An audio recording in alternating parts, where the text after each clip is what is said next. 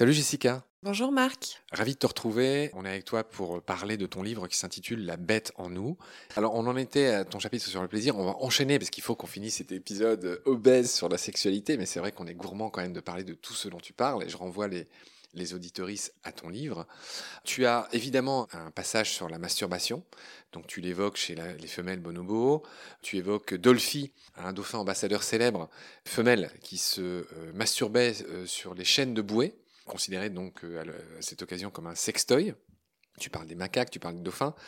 Quel rapprochement tu fais, toi, entre la masturbation chez l'homme et chez euh, nos frères du vivant, les animaux? Un rapprochement euh, naturel et, flagrant.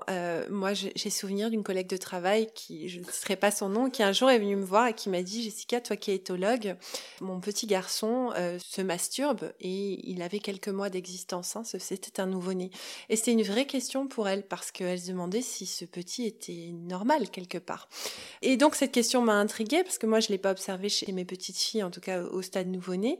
Et forcément, j'ai creusé un peu le sujet. Et là, je me suis rendu compte qu'il y avait des études extrêmement sérieuses qui pourraient euh, recevoir le prix dont on a parlé aussi, notamment menées euh, sur des macaques qui montraient que la masturbation masculine et féminine existe chez tous les mammifères, que d'ailleurs, ils font preuve d'ingéniosité hein, quand ils n'ont rien à se mettre, j'allais dire. Euh, sous la patte, parce qu'ils n'ont pas forcément de main, à l'exclusion des primates, et que donc ils vont utiliser tout ce qui est à disposition pour se masturber, et qu'elle est naturelle, et que cette masturbation qui apparaît euh, chez le petit garçon et chez la petite fille, elle est encore extrêmement taboue dans nos sociétés.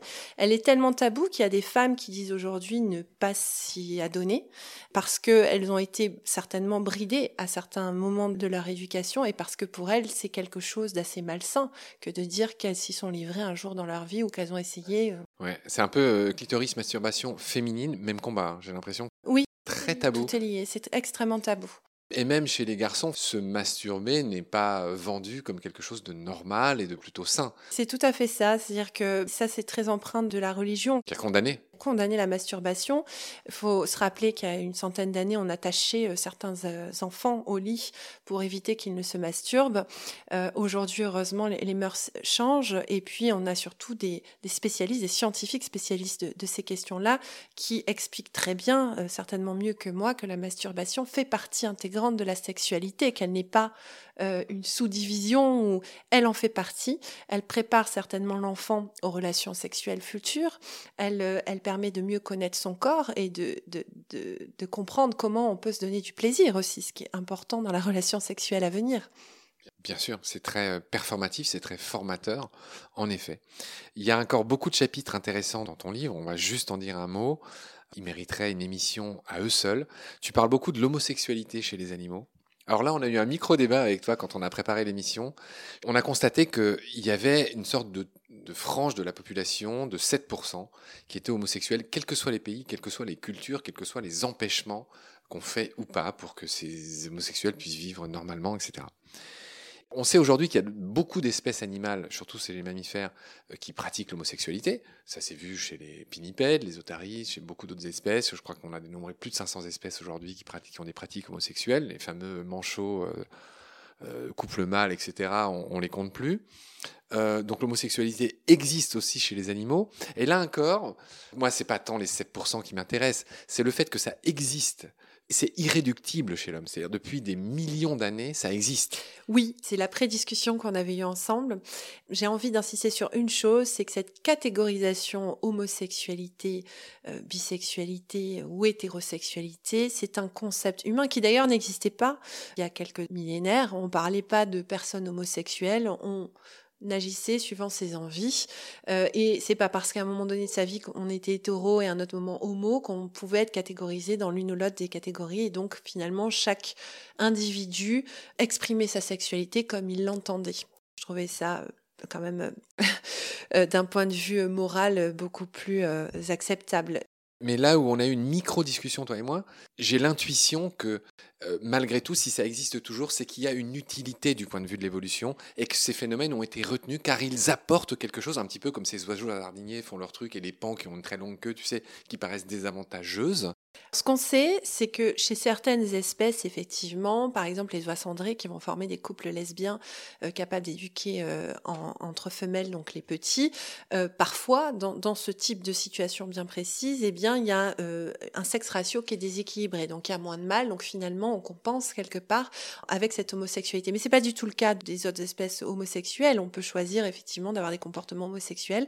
Et moi, je trouve que c'est prendre le problème à l'envers. C'est-à-dire que on est en train de se l'homosexualité existe, a été préservée au cours de l'évolution et finalement elle aurait un sens évolutif. Or, en fait, s'il n'y a pas d'homosexualité, comme je soulignais tout à l'heure, c'est-à-dire qu'il y a une pluralité de sexualité et que chacun d'entre nous est bisexuel ou multisexuel, ça serait peut-être le bon terme, multisexuel.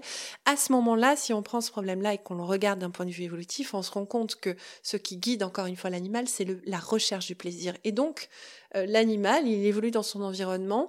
Je pense aux orques mâles, par exemple, qui vont évoluer parfois dans des groupes de mâles exclusifs et qui vont avoir des envies sexuelles et qui vont s'adonner à des, caresses, des euh, libertinages, on va dire, un peu euh, entre mâles et qui vont se faire plaisir de cette manière-là.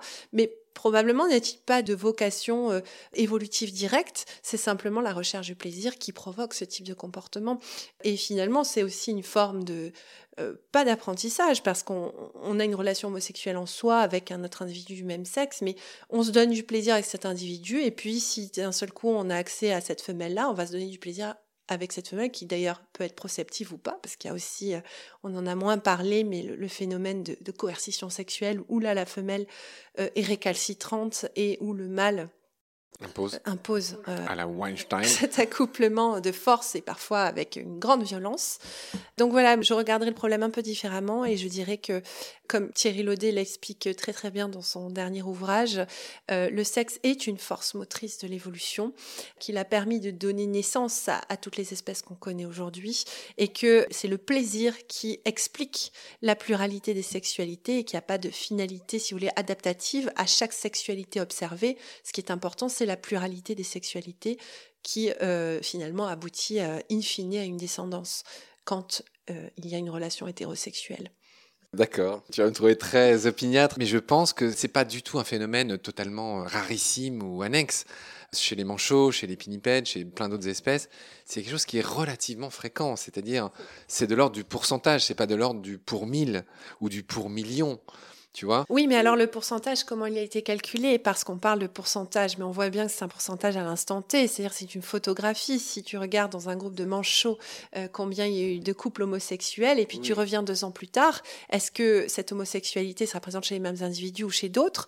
Et chez l'homme, bien sûr, il y a des personnes qui vont être homosexuelles toute leur vie, et il y en a d'autres qui vont être homosexuels une partie de leur existence et hétéros une autre partie de leur existence. Je trouve que cette catégorisation-là, elle est un peu... Euh, elle est très humaine en fait on aime bien placer les choses dans des cases. C'est la grosse discussion sur la définition même d'espèce d'ailleurs. On aime bien catégoriser beaucoup et donner des noms à toutes les choses qu'on observe. Et c'est bien parce que ça facilite notre lecture du vivant. Mais pour autant, l'homosexualité euh, n'est pas forcément euh, quelque chose qui a une finalité euh, adaptative autre. Euh, le plaisir, en revanche, cette recherche du plaisir est omniprésente dans le règne animal. Cette recherche du plaisir, elle est, elle est fabuleuse et on l'observe quotidiennement euh, en, tant qu'éthologue.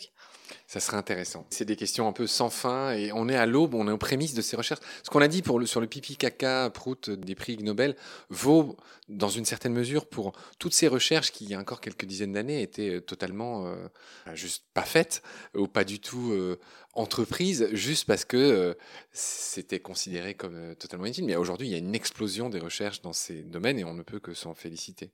Oui, parce qu'elles ouvrent la porte à plein d'autres champs de recherche aussi, et que, à mon sens, même une recherche qui nous fait rire, etc., apporte sa petite pierre à l'édifice de la connaissance, et en soi, on ne peut que tirer notre chapeau en face de ce travail. Certains pourront rire, mais je pense que la majorité des scientifiques, eux, euh, voient le travail qu'il y a derrière et voient l'apport utile que ces chercheurs-là euh, permettent euh, de produire. Chère Jessica, on arrive à la fin de l'épisode. Je laisse tomber le paragraphe sur l'immoralité et l'autre sur le viol. Il y aurait mille choses à dire, mais là, notre épisode, il est obésissime. Je crois qu'on a battu un record. Donc, je laisserai les, les s'en emparer dans, ton livre que je recommande, qui s'appelle La bête en nous, aux éditions Humaine Science, dans cette collection que tu diriges, qui s'appelle Mondes animaux au pluriel. Et donc, euh, voilà, euh, merci beaucoup d'être venu. Merci Marc. Ça a été un marathon. Tu es là depuis l'aube des temps, j'ai l'impression. Tu es à moitié ivre de ce verre de vin qu'on t'a servi. Euh, enfin, je plaisante, mais voilà. Donc merci beaucoup pour ta patience, euh, pour ton sourire, pour euh, la clarté de tes explications. Un merci que je te retourne pour cet échange que j'ai trouvé extrêmement riche même si on est toujours frustré de ne pas pouvoir parler de tout, eh bien, je crois que tu es euh, la personne qui m'a le plus interviewé euh, sur l'ensemble de cet ouvrage. Donc, euh, merci encore. de rien. Et un gros bisou à Sabine qui va bientôt passer à la moulinette de Baleine sous Gravillon sur la Nouvelle-Zélande, qui est à côté de nous avec beaucoup de, de gentillesse. Merci à tous, merci à vous, mesdames, merci à toi, Jessica, et donc peut-être à bientôt pour de nouvelles aventures. C'est vrai qu'un jour j'aimerais faire un truc sur les chats pour me réhabiliter auprès de nos amis euh, qui m'en veulent d'avoir fait quelque chose sur la biodiversité que les chats mettent à mal, hein. ça c'est un fait. C'est un fait, oui. Tu ne le nie pas, tu es scientifique, ça tombe bien. Voilà, donc à bientôt, merci. À bientôt, Marc, merci beaucoup. Prends soin de toi, salut.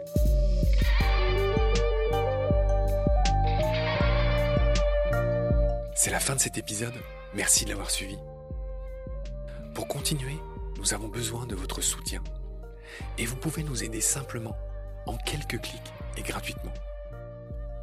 Il suffit par exemple d'utiliser le moteur de recherche solidaire Lilo. Ainsi, chacune de vos recherches sur Internet générera des gouttes qui seront reversées au projet de votre choix, comme Baleine sous gravillon par exemple. Vous pouvez par ailleurs vous abonner à nos podcasts comme d'habitude, partager les liens, devenir adhérent de l'association BSG ou encore faire un don sur Helloasso ou sur Tipeee. Grand merci par avance. Je remercie tous mes équipiers pour leur aide précieuse. Je vous retrouve bientôt pour de nouveaux épisodes. Et d'ici là, prenez soin de vous et de ce qu'il y a autour de vous. Merci. À bientôt.